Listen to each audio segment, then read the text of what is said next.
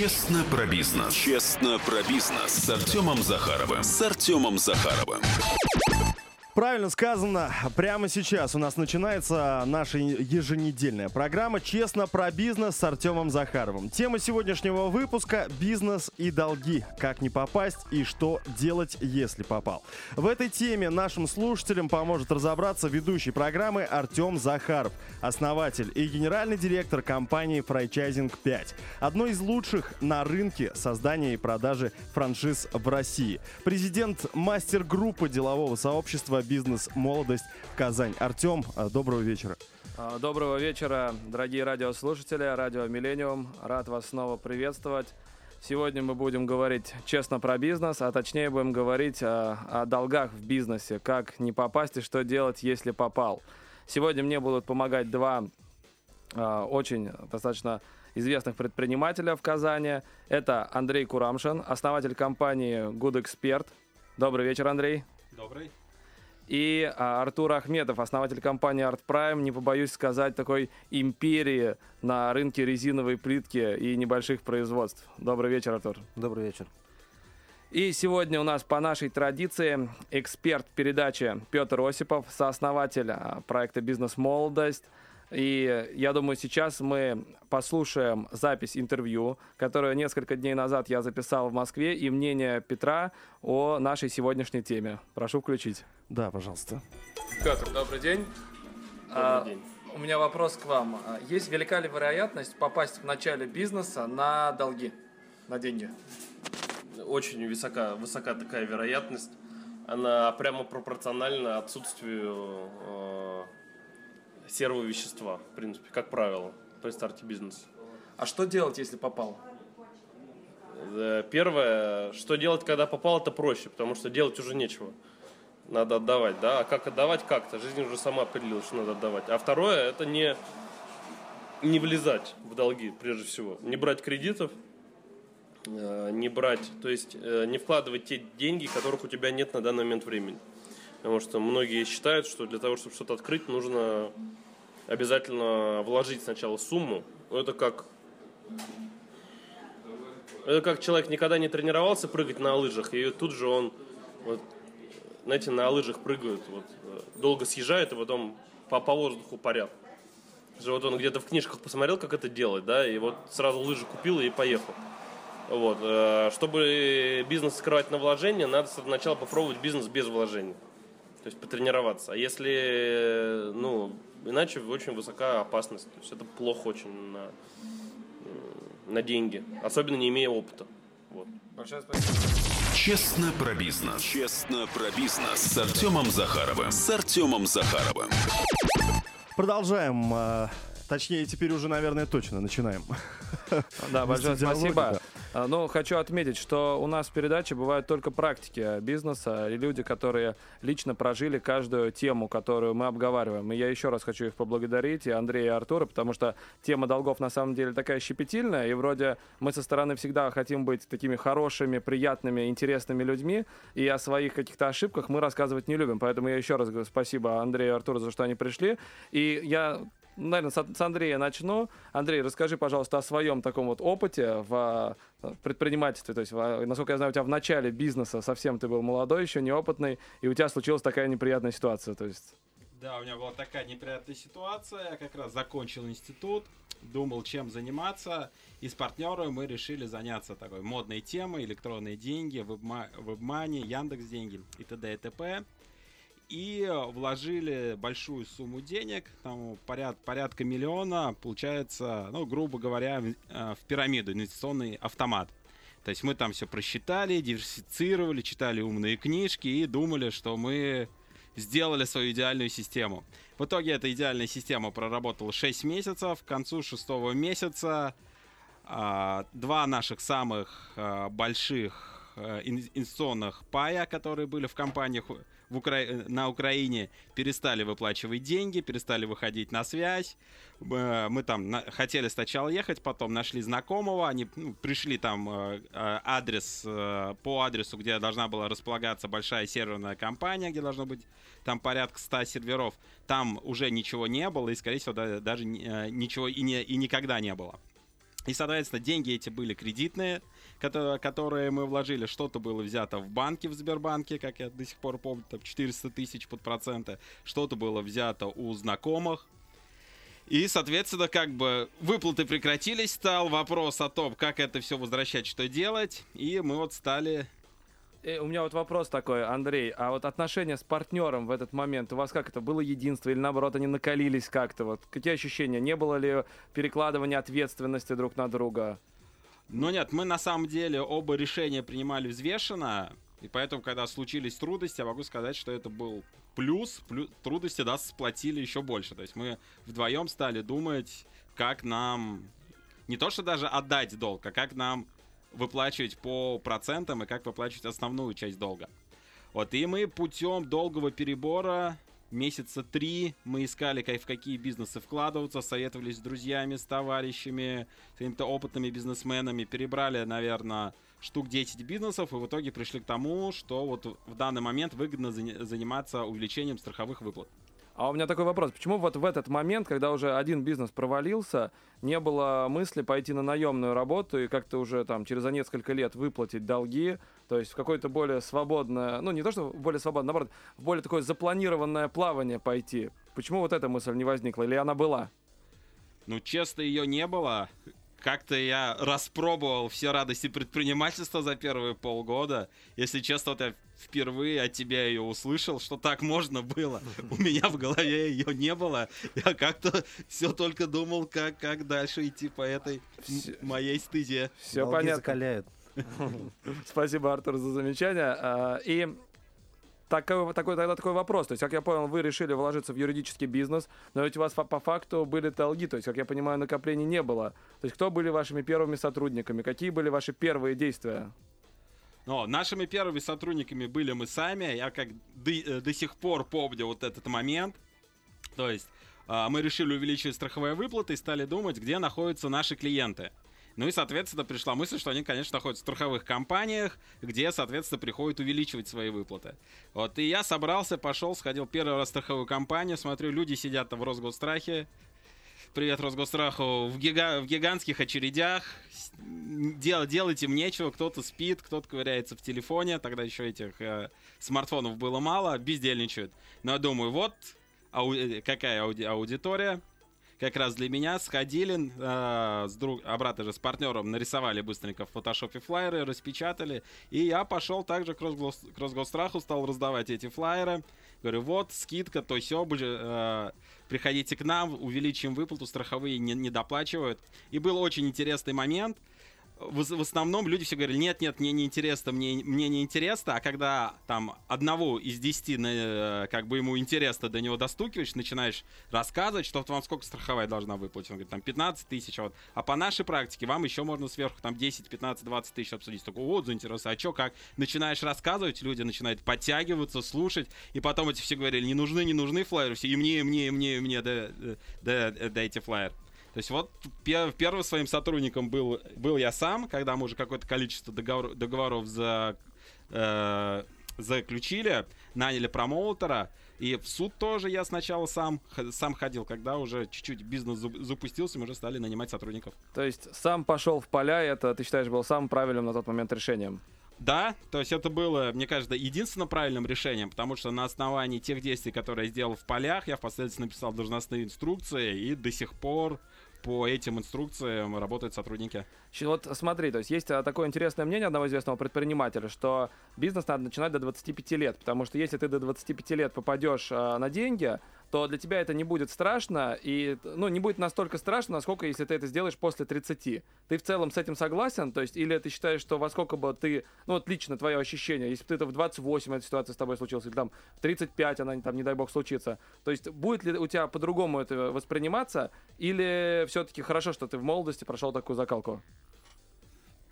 Ну, я считаю, наверное, каждый человек на каждом, э, у каждого разный этап развития вне зависимости от возраста. Кто-то там и в 18 лет может уже строить хороший бизнес, а кто-то и в 40 в каком-то зачаточном состоянии. Поэтому биологический возраст, я считаю, не очень важно. Первый провал, который нужно пройти, я считаю, он отрезвляет, закаляет и позволяет уже смотреть на бизнес без розовых очков, а уже ну, продумывать различные варианты развития событий, там, пессимистический, оптимальный и, и, и оптимальный. А я думаю, ну, в каком бы возрасте не, не прошел, как бы мысли сдаваться у меня никогда не было. Все понятно, Андрей. Спасибо большое. И хочу тебя спросить, а, вот стоит ли бояться тем, кто сейчас хочет начать бизнес, думает о начале бизнеса, первого провала? Или все равно как бы первый провал неизбежен? Ну, я считаю, стоит таким людям бояться только одного, так и не начать свой бизнес. И как там в известных цитатиках ВКонтакте говорят, там все, в 70 лет горько плакать и жалеть, что вся жизнь вылетела в трубу. Я считаю, будет провал, не будет э, провала. Если вы чувствуете, что вы бизнес это ваше, и вы хотите принести в этот мир какую-то свою идею, свой продукт и улучшать жизнь других людей, однозначно это надо делать как можно скорее. А что бы ты посоветовал тем, кто сейчас по каким-то причинам находится в долгах? Что вот твой совет? Кто, кто находится в долгах, ну, гла- главный момент это не отчаиваться, не расстраиваться, чтобы не было никакой паники. Если это связано с банками, то пойти свой долг, долг реструктуризировать, то есть его остановить рост процентов, проценты списать. Ну и трезво сесть, посидеть и разработать варианты погашения, погашения этих долгов. Потому что, ну, я думаю, таких огромных долгов, чтобы это были в миллиардах рублей, которые будут гасить внуки, у маленького процента людей есть, а у всех остальных там, ну, в 2-3 года с любыми долгами можно рассчитаться, если грамотно, финансово грамотно к этому подойти. Артур, твое мнение, есть что дополнить вот к вопросу о том, что делать, если ты попал в такую ситуацию? Ну да, я здесь совершенно согласен э, с коллегой о том, что нужно трезво сначала сегментировать э, то, те долги, которые есть, то есть понимать, э, перед кем эти долги, а несут ли они в себе коммерческую выгоду для противоположной стороны, а, значит, не берешь ли ты, не перетягиваешь ли ты чужой долг на себя, как вот, например, а, Андрей сейчас сказал, то, что там внуки или еще что-то там должны платить. Ну, то есть нужно понимать, что там, ну, мой долг это мой долг, а если я долг за кого-то, то это, ну, собственно, это и не долг. То есть, ну, при собственной инициативе ты можешь отдать. Вот, зачастую, а, как бы, пренебрегают э, вот этими понятиями. То есть, вот, какое мнение у нас сейчас сложилось э, вообще? То есть, что э, в первую очередь нужно а, выплачивать а, долги в банке. Но ведь если разобраться в этом вопросе детально, да, то, а, ну, я вот изначально хочу сказать, что я ни в коем случае не призываю к невозврату долгов. Более того, я говорю о том, что долги нужно возвращать всегда. Вот. Но если опять-таки возвращаться к тому вопросу о том, что коммерческий долг. А, значит, тут нужно просто-напросто разобраться. Если этот долг а, несет другой стороне коммерческую прибыль, значит, он этой стороне выгоден. А в свою очередь тебе, то есть, а, если это мешает развитию твоего бизнеса, приведет к тому, что, ну, условно говоря, ты едешь на машине, и у тебя закончится бензин, и ты встанешь и дальше не поедешь. Поэтому нужно понимать соразмерность возможности возврата этого долга и соразмерность возможности расти, продвигаться для того, чтобы отдать этот долг. Артур, очень интересно, большое спасибо. А, мы обязательно вернемся к этому мнению, к спичу Артура после рекламы. Отправляйте свои смс, мы их а, дадим ответ. И также хочу проанонсировать, что а, читайте нашу группу ВКонтакте «Честно про бизнес» с Артемом Захаровым и смотрите нас в Инстаграме хэштег «Честно про бизнес». И мы уходим на рекламу. Да, хорошо, но для начала хочу напомнить э, номер нашего смс-портала 8 937 523 2323. Пожалуйста, пишите ваши вопросы, э, э, желательно и подписываться, чтобы вам лично могли как-то его ответить. Это еженедельная программа «Честно про бизнес» с Артемом Захаровым. И сегодняшняя тема выпуска «Бизнес и долги. Как не попасть и что делать, если если вы вдруг попали. Честно про бизнес. Честно про бизнес с Артемом Захаровым. С Артемом Захаровым. Да, если у наших слушателей есть какие-то вопросы специалистам, вы можете написать смс-сообщение, отправляйте их на номер 8 937 523 2323. Сообщение ничего дополнительного не стоит, поэтому вы можете смело э, написать, э, какой вопрос вас интересует. Да, еще раз добрый вечер. И у нас очень интересно, до рекламы Артур Ахметов классифицировал виды долгов. Пожалуйста, Артур, продолжи. Ну да, значит, э, я э, классифицирую долги на, на, на следующие, значит, сегменты. То есть долги э, обязательные и первоочередные, которые может, э, могут нести реальную угрозу значит, э, деятельности компании. То есть это может быть э, долги перед бюджетом, налоги и так далее. То есть то, что ну, вообще не позволит в дальнейшем развиваться бизнесу. Дальше то есть такие долги, естественно, должны быть в приоритете и возвращаться, безусловно, безукоризненно.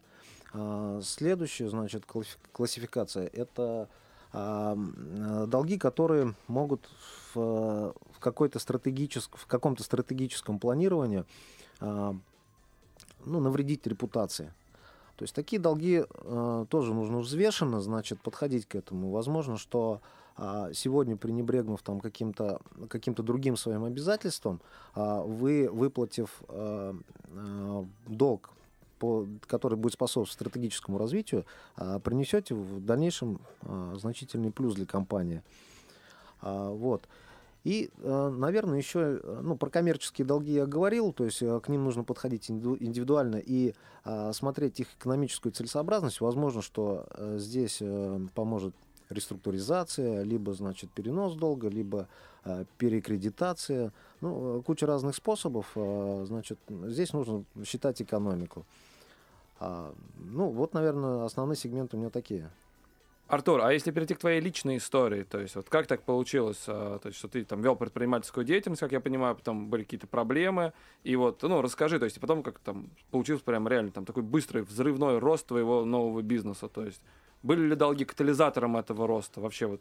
твои ощущения? Артем, у меня были, действительно, у меня были долги, но они больше носили э, личный характер, и я вот ну, сегодняшним, скажем так, взглядом, я понимаю, что я, э, ну, как-то идеализировал, что ли, себя. Я, для меня было первоочередно или первостепенно. Ну, как так? Я же ведь, ну, ну то есть моя честность, порядочность, то есть, и а, по подобными, скажем так, заблуждениями я и не мог вернуть этот долг, и при этом не мог а, нормально развиваться и не мог нормально вести бизнес.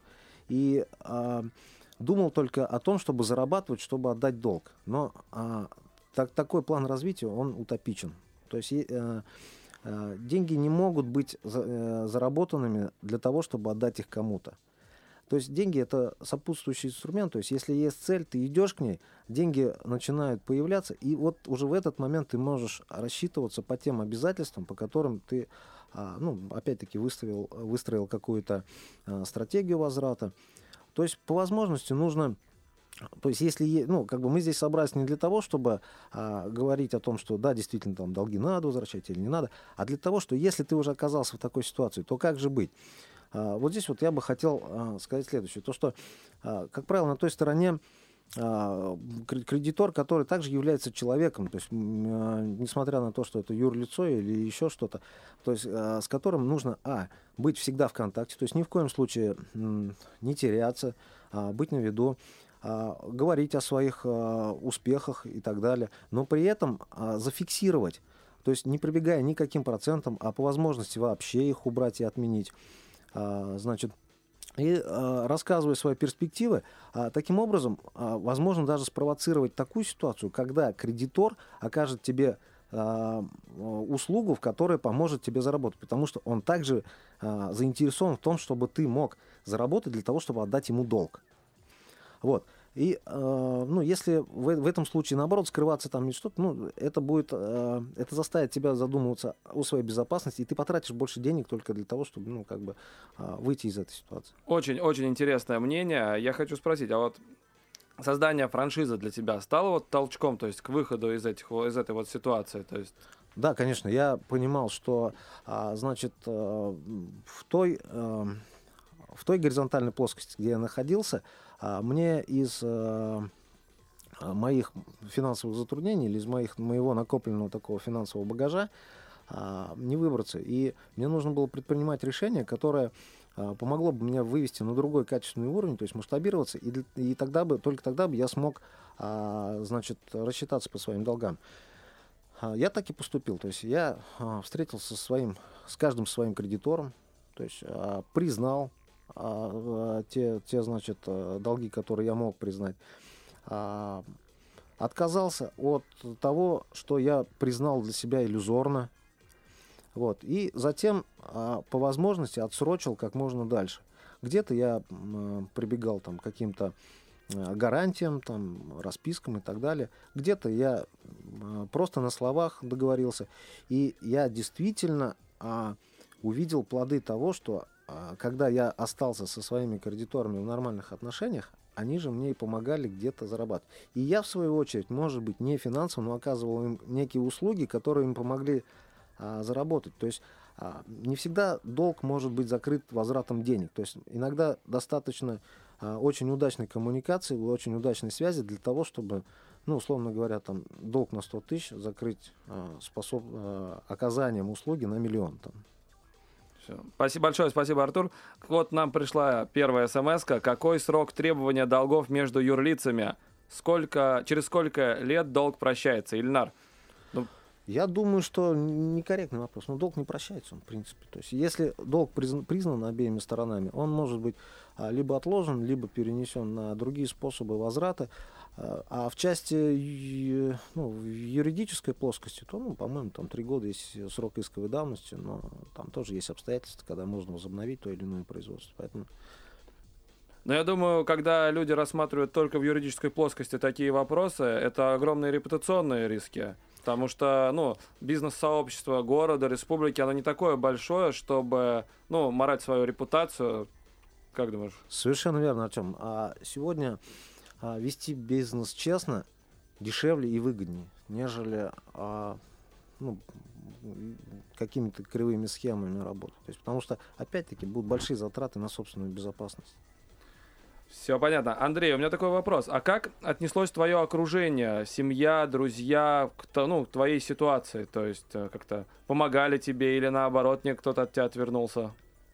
Ну, я на самом деле особо не распространялся о такой ситуации, потому что меня мое все окружение, когда я только стал заниматься бизнесом, от этого отговаривало, что это опасно, что без бизнеса можно заниматься только если у тебя есть или знакомства, или много денег и т.д. и т.п. Поэтому я на самом деле об этой ситуации умолчал и как сказать, и разрулили мы ее с партнером собственными силами. А если бы ты сегодня узнал, что кто-то из своих знакомых попал вот в примерно такую же ситуацию, что бы ты сделал? Если бы он ко мне обратился за помощью? Ну, не знаю, за помощью, не за помощью. Ну, если бы ты просто тебе там, а, просто кто-то рассказал бы. Ну, я бы ему посоветовал, э, если это именно ситуация была бы с бизнесом связанная, чтобы он не отчаялся, не расстраивался, что это его первый опыт, и лучше первый опыт, да, получить заранее на каком-то маленьком сроке, чем, у тебя там в 60 лет вся твоя огромная э, махина рухнет. И что из, из любой ситуации есть выходы, просто надо трезво сесть, посидеть, подумать, если у самого не получается с кем-то посоветовать, все консолидировать, и безвыходных ситуаций не бывает, я считаю.